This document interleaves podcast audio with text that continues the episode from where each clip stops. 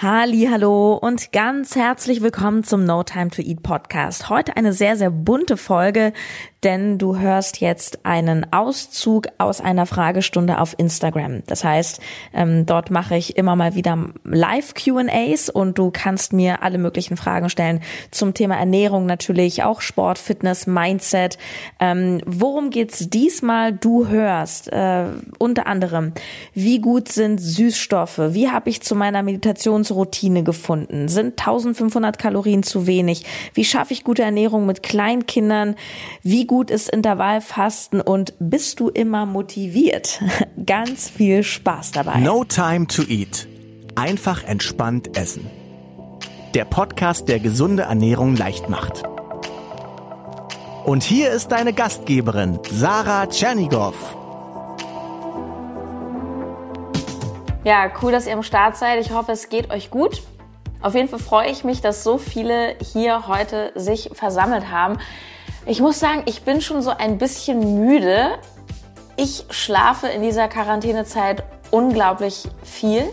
Ich weiß nicht, ob euch das genauso geht. Vielleicht werde ich auch einfach nur alt.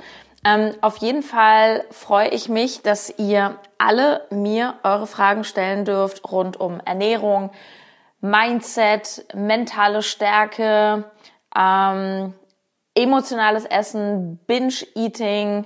Heute, liebe Anivla geht es um ein Q&A. Am besten stellt ihr die Fragen hier in diesen Fragesticker und ähm, dann sehe ich die besser als im Chat, aber ihr könnt natürlich auch gerne in den Chat schreiben und es geht um alles, was euch bewegt, alles, worauf ihr Bock habt. Ähm, und dann schauen wir einfach mal, wo das hier heute. Da wurde zum Beispiel die Frage gestellt, wie schaffe ich es, mich nicht ständig mit anderen zu vergleichen und mich dabei klein zu machen. Ähm, ich glaube, indem du den Fokus immer wieder auf dich lenkst und vor allem guckst, dass du dich mit einer einzigen Person nur vergleichst im Leben und das bist du selbst. Das heißt, ähm, vergleich dich immer nur mit dir. Wie bist du heute und wie warst du vor einer Woche? Wie warst du vor einem Monat? Wie warst du vor einem Jahr? Weil das Ding mit dem Vergleich mit anderen, das ist halt immer eine Sackgasse, weil egal wo du hinschaust, es wird immer Leute geben, die irgendwas besser können als du, die irgendwas ja leichter schaffen, die besser aussehen. Und es wird genauso Leute geben, ähm, denen es schlechter geht. Und von daher macht das halt einfach gar keinen Sinn. Das Wichtigste ist, dass du deinen eigenen Fortschritt siehst, also Fortschritt im Sinne von, ähm, dass du ein ja vielleicht wie soll ich sagen, eine für dich definierte Entwicklung hast, dass du sagst, oh, mir ist wichtig, dass ich, ähm, keine Ahnung, dass ich mich sportlich weiterentwickle, dass ich mich in meinem Job weiterentwickle, dass ich da bestimmte Fähigkeiten, bestimmte Skills erlerne und dass du einfach schaust, wie ist da dein eigener Fortschritt. Das ist das Aller, Allerwichtigste. Ja, Bezug zu meiner letzten Podcast-Folge, ähm, Thema Ziele. Wie finde ich heraus, was ich wirklich will?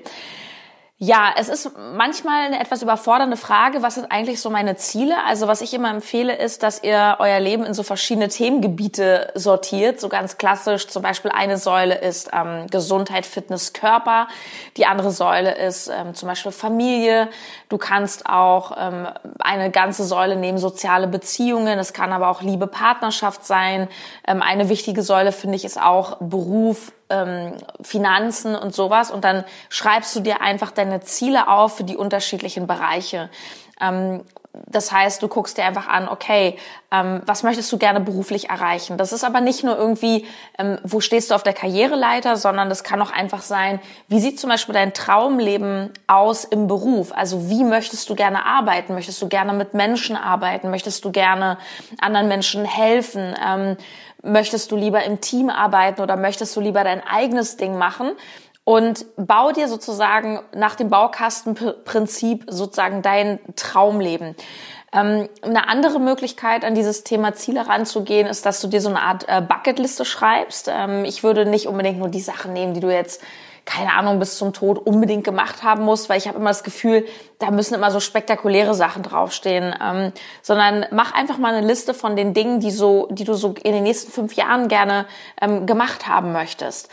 Und wenn deine Frage mehr in die Richtung geht, wie finde ich zum Beispiel meine Passion heraus? Wie finde ich meine Leidenschaft, Da würde ich eher mir Fragen stellen wie, ähm, was ist zum Beispiel ein Thema oder was ist eine Sache, für die ich morgens um 5 Uhr freiwillig fünf, ähm, früh aufstehen würde? Oder was ist eine Sache, über die ich stundenlang sprechen könnte, ohne dass mir langweilig wird? Das sind immer die Sachen, wo wir merken, oh, da brenne ich irgendwie dafür. Und das finde ich fast noch ein bisschen wichtiger, als ähm, sich seine Ziele zu notieren, weil das Spannende ist, dass die Ziele auch oft sich aus der Leidenschaft ähm, ableiten. Also zum Beispiel ist das, was ich mache, mein Job, also mein mein Coaching, das ist zum Beispiel meine Leidenschaft. Ich liebe das, zum Beispiel wie hier zu quatschen, euch zu helfen, ähm, euch ähm, ja irgendwie voranzubringen. Und daraus leiten sich meine Ziele ab, nämlich dass ich zum Beispiel ein bekannter Coach werde. So, also sich mit der Passion zu beschäftigen ist ganz gut. Und eine ganz, ganz wichtige Frage, die ihr euch immer wieder stellen könnt, die ist super cool. Und zwar, wenn Geld gar keine Rolle mehr spielen würde. Also wirklich so gar nicht. Ihr habt wirklich, ihr könnt euch alles auf der Welt für immer leisten. Was würdet ihr den ganzen Tag machen? Wie würde euer Tag aussehen? Ja, ähm, weil es ist ja so, dass die meisten von uns äh, nicht finanziell frei sind. Das heißt, dass wir ähm, immer auch ähm, nach Geld streben, beziehungsweise dass das Thema Geld Sicherheit, kann ich meine Rechnung bezahlen, ähm, kann ich mir die Dinge leisten, die ich mir leisten möchte, kann ich in die Wohnung ziehen, in die ich möchte, kann ich das Haus bauen, das ich haben möchte und so weiter. Das heißt, wir sind da schon sehr geldgetrieben, was ich auch voll in Ordnung finde. Nur spannend ist, um einfach abzugleichen, ob der Weg, den ich dafür beschreite, der richtige für mich ist, ist es halt äh, wichtig zu schauen, geht es so, geht es so in die Passion? Also ist es etwas, was ich aus dem Herzen mache? Und da hilft es sich immer wieder die Frage zu stellen, was würde ich eigentlich machen, wenn ich mir alles auf der Welt leisten könnte? Würde ich immer noch denselben Job machen? Würde ich immer noch so viel arbeiten? Ähm, was sind auch Dinge, die ich nicht mehr machen würde? Das ist auch ganz, ganz spannend. Meine Meinung zu Süßstoff, ähm, ich habe kein Problem mit Süßstoff. Also klar, Süßstoffe sind in der Regel ähm, chemischer Art, also die sind sozusagen künstlich hergestellt im Vergleich zu Zuckeraustauschstoffen, also die sind meistens natürlichen Ursprungs. Ähm, ich finde sowas in Maßen vollkommen in Ordnung. Ähm, ich glaube, dass wenn du zum Beispiel das Ziel hast abzunehmen oder du möchtest so ein bisschen wegkommen vom Zucker, du möchtest ein paar Kalorien sparen, finde ich, ist sowas ähm, voll in Ordnung, so für den Übergang oder dass du halt mal eine Zero Cola trinkst. Ähm, grundsätzlich geht's aber darum, dass du dir natürlich den süßen Geschmack abgewöhnst, weil du natürlich schon ich sag mal, auf eine gewisse Art dich auch selber betrügst, ne? Weil, weil du, du möchtest eigentlich weg vom Süß und du gibst dir aber permanentes Süße. Und ich glaube, der nachhaltigere und bessere Weg ist, wenn du Schritt für Schritt einfach das Süße reduzierst. Also aus einem Liter Cola werden dann, äh, wird dann halber Liter Cola, wird dann 0,3 und so weiter. Lass dir Zeit und gewöhn dir das einfach insgesamt ein bisschen ab mit dem Süßen. Yes. Wie hast du zu deiner Meditationsroutine gefunden? Boah, also ich weiß auch gar nicht, ob es so eine krasse Meditationsroutine ist. Ich habe nämlich vorhin in der Story erzählt, dass ich äh, momentan jeden Tag 25 Minuten komplett in Stille meditiere und ich sitze sogar auf meinem Meditationskissen gerade. Ähm, ich finde tatsächlich, dass diese Quarantäne total dabei hilft, solche Routinen anzueignen, weil Face the Reality. Nicht alle, aber viele von uns haben inzwischen mehr Zeit denn je. Ähm, mein Podcast heißt ja No Time to Eat und der ist, glaube ich, auch deswegen 2017 so krass erfolgreich geworden, als der rauskam, weil mit diesem Thema keine Zeit, keine Zeit für Essen, keine Zeit für Gesundheit, keine Zeit für mich, können sich einfach super viele Menschen identifizieren. Heute, jetzt in Zeiten von Corona, haben viele Menschen ähm, mehr Zeit denn je. Nicht alle Menschen, gibt natürlich welche, die jetzt umso mehr arbeiten, zum Beispiel im, im Gesundheitsbereich. Ähm, aber die Menschen, die super viel Zeit haben, die können sich doch jetzt mal neue Strukturen überlegen. Und ich habe ähm, immer schon ein bisschen meditiert, allerdings auch sehr unregelmäßig. Ich habe Meditation immer als äh, Pause begriffen, äh, vor allem in der Arbeit. Habe dann mal hier fünf Minuten und da zehn Minuten. Und ich habe es eigentlich geschafft, jetzt durch die Quarantäne ähm, ja, ja, so eine Regelmäßigkeit reinzubringen. Und was mir auch total hilft, ist, ich habe es vorhin schon in der Story gezeigt, und zwar, ich habe hier im Wohnzimmer meine Matte einfach liegen und ich lasse die ausgerollt liegen. Und das hilft mir einfach total. Damit mache ich es mir wahnsinnig einfach, ähm, in, ähm, ja, in meine Meditationsroutine zu kommen. Wann stehst du auf und wie lange schläfst du? Ähm, das ist sehr unterschiedlich. Momentan schlafe ich extrem viel. Also momentan schlafe ich ähm, acht, neun Stunden. Ich bin sehr, sehr müde gerade. Ich weiß nicht, ob es an dieser ganzen Energieumstellung gerade draußen liegt ähm, oder ob ich einfach ein bisschen erschöpft bin. Ich brauche gerade einfach super viel Schlaf und ähm, ich stehe meistens so um acht Uhr auf und ich gehe aber auch um elf oder so ins Bett. Auch eine spannende Frage hat mich hier erreicht. Wie finde ich die Balance zwischen Selbstliebe und Selbstdisziplin? Hm. Ja, das ist ganz gut. Da muss ich auch erstmal über die Begriffe nachdenken. Was ist natürlich Selbstliebe und was ist Selbstdisziplin? Hm. Erstmal, ich glaube, Disziplin ist etwas sehr Wichtiges, weil Disziplin beschreibt ja im Endeffekt eine Kontinuität. Also egal, was ich mache, wenn ich ein Ziel habe, sei es, ich möchte irgendwie ähm, abnehmen, sei es, ich möchte äh, sportliche Dinge erreichen, ich möchte mir ein Business aufbauen, dann brauche ich Disziplin im Sinne von, ich brauche eine Kontinuität, mit der ich die Dinge tue. Und äh, einer meiner Mentoren, Christian Bischoff, sagt immer so schön, Kontinuität hat schon immer Misserfolg ausgeschlossen. Das heißt, wenn wir tatsächlich eine Sache, und Fokus liegt aber auf einer Sache, wenn wir eine Sache fokussieren und die immer wieder mit einer Regelmäßigkeit tun, es kann ein bisschen sein, aber eben regelmäßig, ähm, dann werden wir auf jeden Fall vorankommen. Das heißt, Disziplin ist erstmal sehr wichtig. Ich glaube jedoch, dass Disziplin oft missverstanden wird und dass wir zu Unrecht eine gewisse Härte reinbringen. Warum? Disziplin ist etwas, was viele Menschen deswegen nicht so gut durchhalten und deswegen siehst du es vielleicht auch fast schon gegensätzlich zur Selbstliebe ist, weil wir uns oft Disziplinen auferlegen, mm, die uns sozusagen keinen Spaß machen, weil ich immer sage, wenn du sehr motiviert bist und wenn du etwas aus einer sehr starken intrinsischen, also aus dem Inneren kommenden Motivation heraus machst, dann kommt die Disziplin fast von selbst. Schau mal, wenn du wenn du gar keinen Spaß daran hast, ähm, am Homeworkout, ja, sagen wir es jetzt mal so, und du quälst dich jeden Tag, weil du sagst, boah, ich muss aber, ne, also allein schon dieses Ich müssen, ähm, dann ist das halt eine Qual und dann hat das vielleicht auch nichts mit Selbstliebe zu tun, weil du ständig gegen deine Intuition handelst. Das heißt, ich würde halt gucken, wo ist hier die Selbstliebe? Die Selbstliebe ist, hey, ich tue was für mich. Es ist wichtig, dass ich auf mich achte und ich möchte gut zu mir, meinem Körper sein. Und die Disziplin, die kommt dann von selbst, wenn du zum Beispiel eine Tätigkeit findest, die dir viel mehr Spaß macht. Das heißt, dann statt einem Homeworkout versuch halt draußen zu trainieren. Statt zu joggen, äh, probier Fahrradfahren aus oder Inlineskaten. Das heißt, ich würde gucken, dass du Disziplin gar nicht so konträr zur Selbstliebe betrachtest, sondern als etwas, was von selber entsteht, wenn du die Dinge liebst, die du tust und im Endeffekt natürlich auch dich liebst. Und du solltest halt schauen, dass du Dinge tust, ähm, die dir einfach, ähm, ja, die dir äh, gut tun. So. Ob ich manchmal auch Rückenschmerzen habe, fragt N127K. Ähm, ja, sogar auch deswegen, weil ich eine sehr starke Skoliose habe. Aber du, das Beste bei Rückenschmerzen ist einfach Krafttraining. Ähm, also Krafttraining und Yoga finde ich bei solchen Geschichten immer die beste Kombination, weil Krafttraining ist immer wichtig für jeden, also auch um also Schmerzen wegzukriegen, aber auch um keine Schmerzen zu bekommen, weil stell dir mal vor, du hast irgendwie weiß ich nicht, deine Wirbelsäule ist schief, wie in meinem Fall, oder einseitig belastet, was in ganz krassen Fällen natürlich dann auch zu Bandscheibenvorfällen führen kann, wenn du sozusagen eine permanente Schiefbelastung hast. Wenn du eine starke Muskulatur hast, dann wird die Wirbelsäule durch die Muskulatur getragen. Deswegen ist es super wichtig, auch für einen gesunden Menschen, der noch keine Schmerzen hat, dass du einfach alles dafür tust, eine, eine ausgeprägte Muskulatur zu haben, die dich trägt. Umso mehr Rückenmuskulatur du hast, desto weniger Schmerzen hast du normalerweise. Es sei denn, du hast durch ähm, den Job, den du machst, ähm, schwere körperliche Belastung, einseitige Belastung, eben Probleme.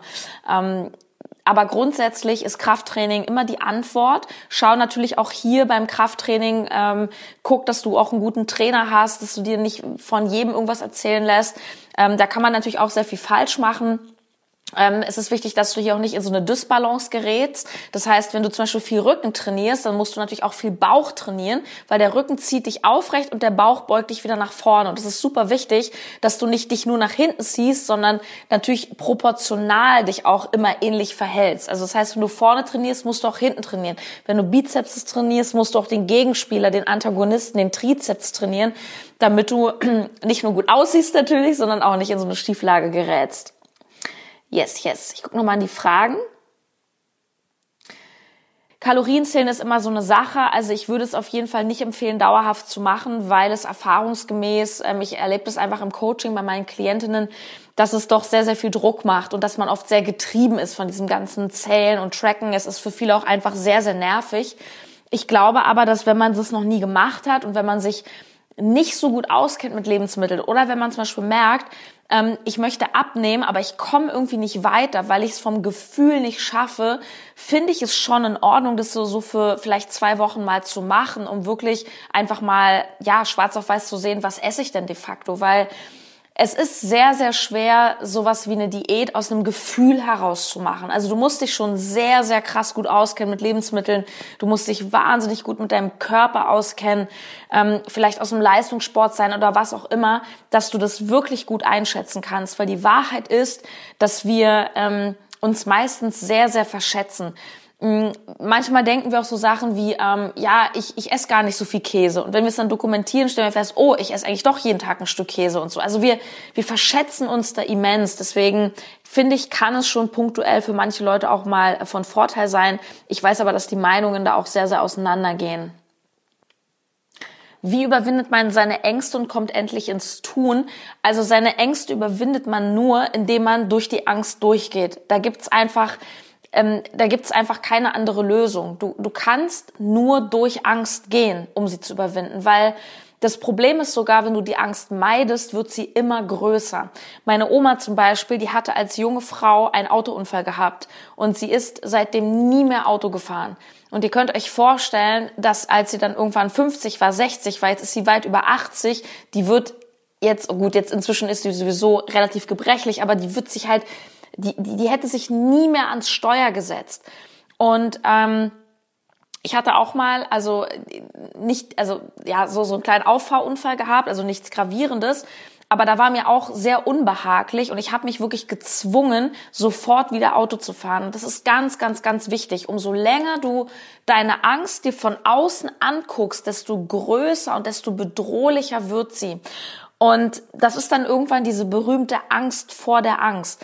Ich habe letztes Jahr, ähm, da war ich im Lebenscamp in Österreich und da habe ich eine große Angst von mir überwunden, nämlich ich bin von einem sieben Meter hohen Felsen ins Wasser gesprungen. Das war wirklich für mich der totale Horror, weil ich bin überhaupt kein Wassermensch. Ich bin Feuerzeichen, ich mag Wasser, also ich bin gerne am Wasser, aber ich bin nicht so gerne im Wasser und ich springe noch nicht mal in den Pool. Also Kopf unter Wasser finde ich super schrecklich und dann so von sieben Metern und da noch an so einer Klippe, ey, boah, das war richtig schlimm.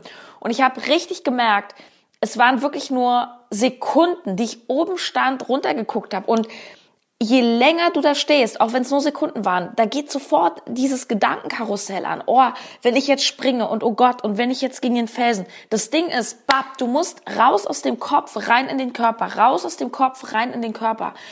Ähm, du kannst auch, wenn du in so einer Situation bist, einfach so laut sagen, so drei, zwei, eins, go. Ja, also du, Du, du musst einfach durch. Du musst einfach durch die Angst durch. Es gibt keinen anderen Weg. Da kommt im Chat eine Frage zum Grundumsatz. 1700 äh, Kalorien. Soll ich das so lassen? Sind 1500 total zu wenig? Also erstmal ist ganz wichtig, Leute, wenn ihr so kommt mit den Kalorien, ja, bitte unterscheidet Grundumsatz und Leistungsumsatz. Das wird super oft durcheinander gebracht. Also der Grundumsatz der Grundumsatz, und der wird wahrscheinlich auch ein bisschen niedriger bei dir liegen, der Grundumsatz ist das, was wir verbrauchen in absoluter Ruhe. Das heißt, angenommen, du würdest 24-7 nur rumliegen, dann würdest du ja trotzdem Kalorien verbrennen, weil allein durch die Tatsache, dass du atmest, dass du einen Stoffwechsel hast, dass du eine Verdauung hast, dass dein Herz schlägt, all das kostet deinen Körper Energie. Und jetzt kenne ich natürlich dich nicht, weiß nicht, wie groß du bist und so weiter, aber ich sag mal, bei Frauen liegt der Grundumsatz bei meistens so 1300, 1400 Kalorien. Das heißt aber nicht, dass du so wenig essen sollst. Das heißt nur, dass das sozusagen das absolute Minimum ist, was du brauchst quasi zum Überleben.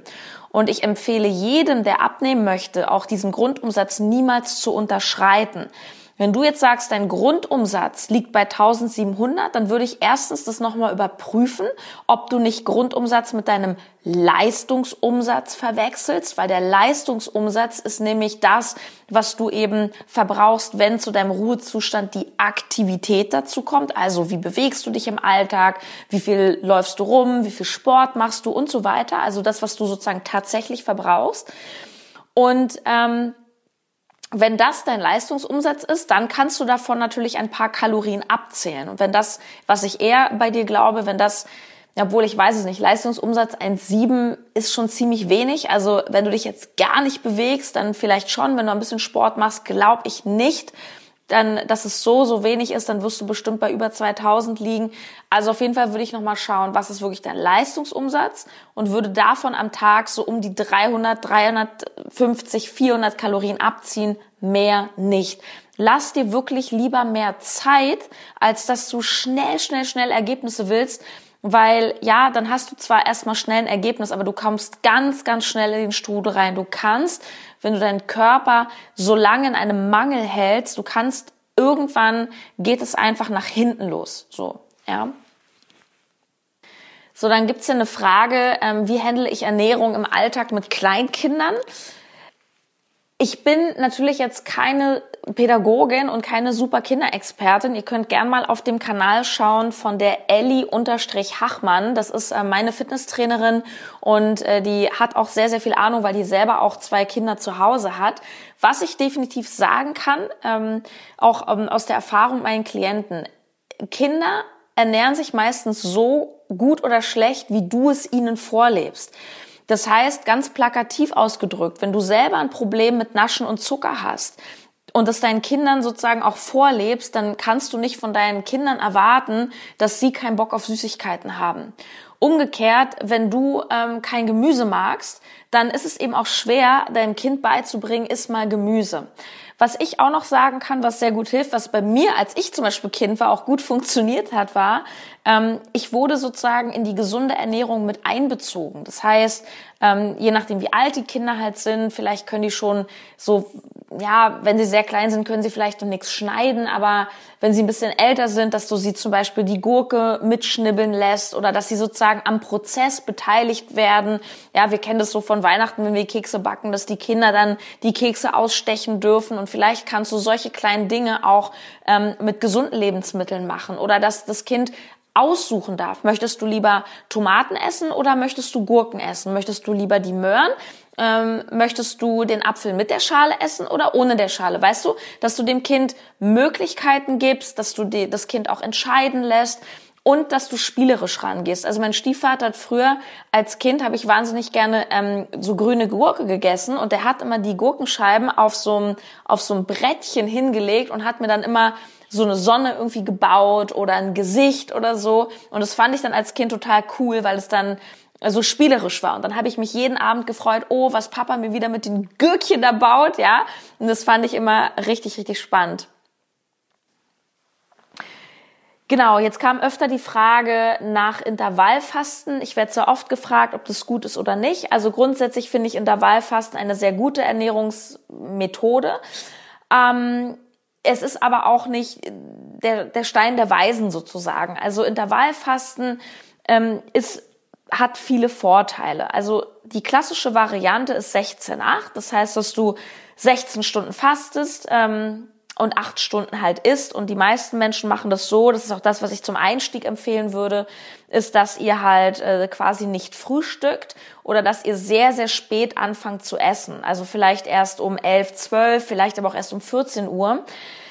Mm, zum einen hat es bei vielen Menschen, die abnehmen wollen, den Vorteil, dass sie tatsächlich auch ohne krass ihre Kalorien zu zählen und auch ohne krass ja, auf alles zu verzichten und auch weiter mal Schokolade essen, hat das meistens den Effekt, dass sie tatsächlich weniger essen, weil du hast einfach nicht mehr so viel Zeit zu essen. Also dein Zeitfenster wird einfach kleiner und entsprechend ähm, essen viele Leute weniger.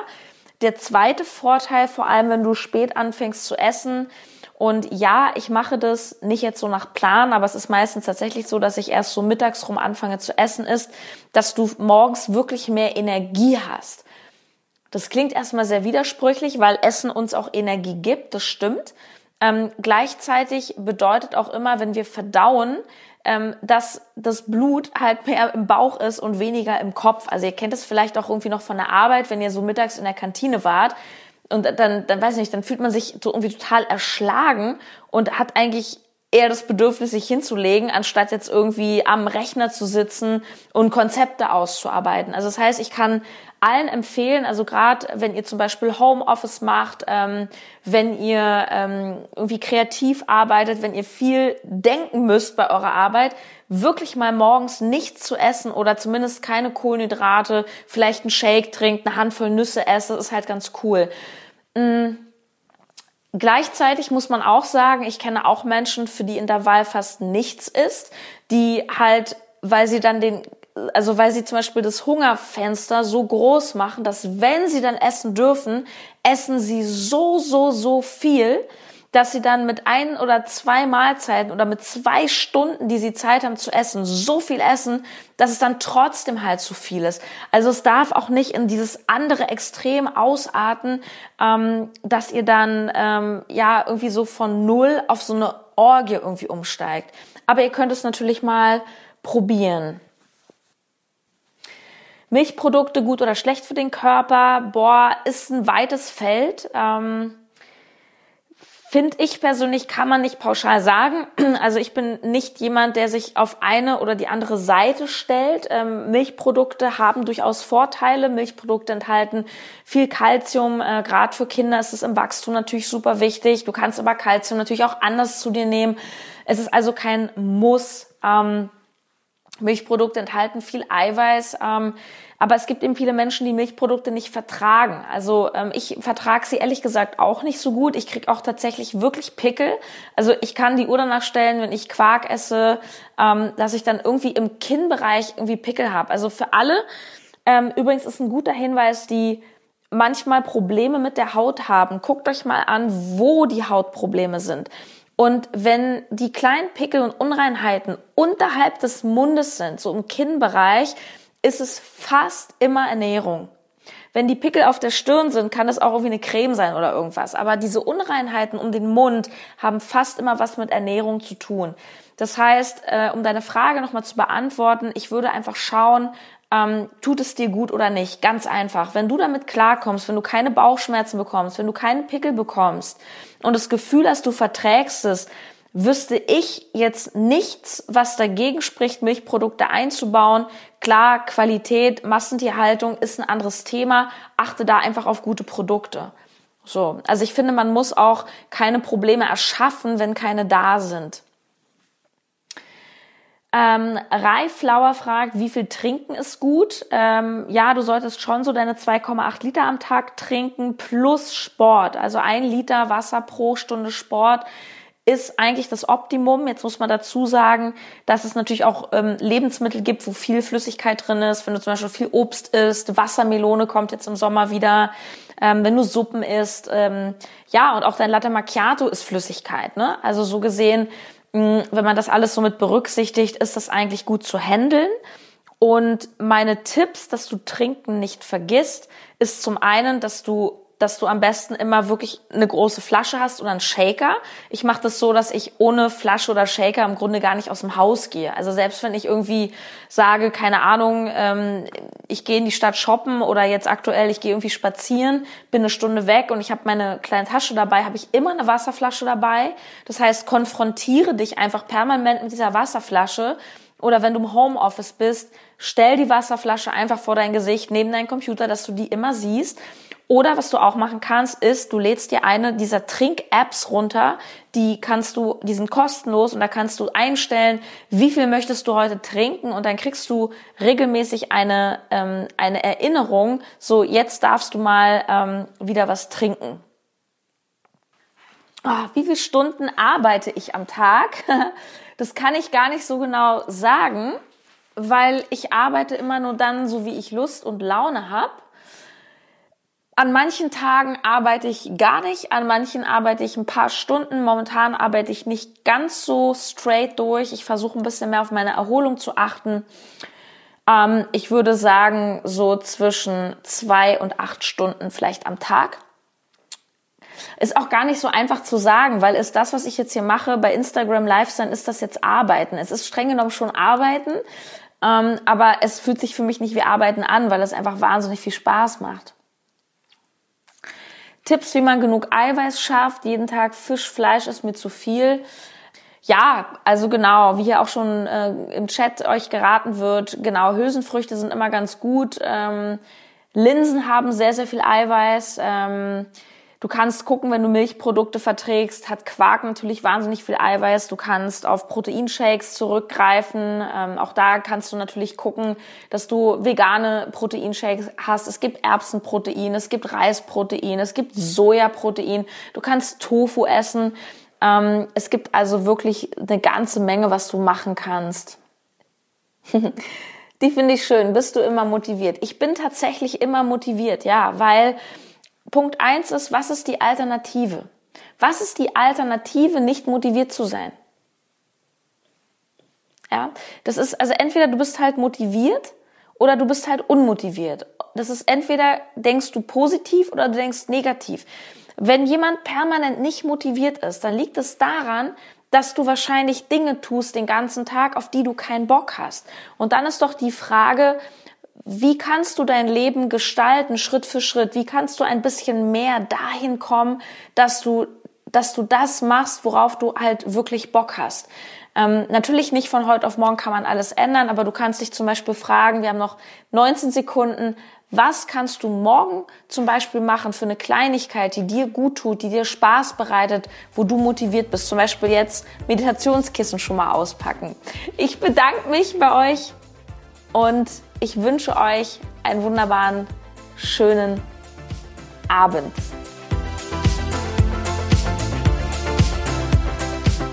Ja, das war der No Time to Eat Podcast. Ich würde mich wahnsinnig freuen, wenn es dir gefallen hat, dass du mich das irgendwie ja ähm, wissen lässt. Am besten natürlich über eine positive Bewertung bei iTunes. Ähm, das hilft, dass ich dort auch besser gerankt und gesehen werde und einfach mehr Menschen diese Tipps geben kann. Ja, und wenn du denkst, Mensch, Instagram Live, das habe ich verpasst, dann ähm, komm einfach auf meinen Instagram-Kanal. Du findest mich, wenn du einfach No Time to Eat eingibst oder am besten meinen kompletten Namen Sarah unterstrich Tschernigow. Ähm, ja, folge mir dort und äh, dort bin ich sehr aktiv auf Instagram. Ähm, kannst du mich so ein bisschen auch durch meinen Essens- und Sportalltag begleiten. Ich zeige auch sehr oft meine Homeworkouts aktuell und ja, bist dort auch mit mir in einem guten Austausch und ich freue mich, wenn ich auch von dir bald eine Frage bekomme. Bis dann, deine Sarah.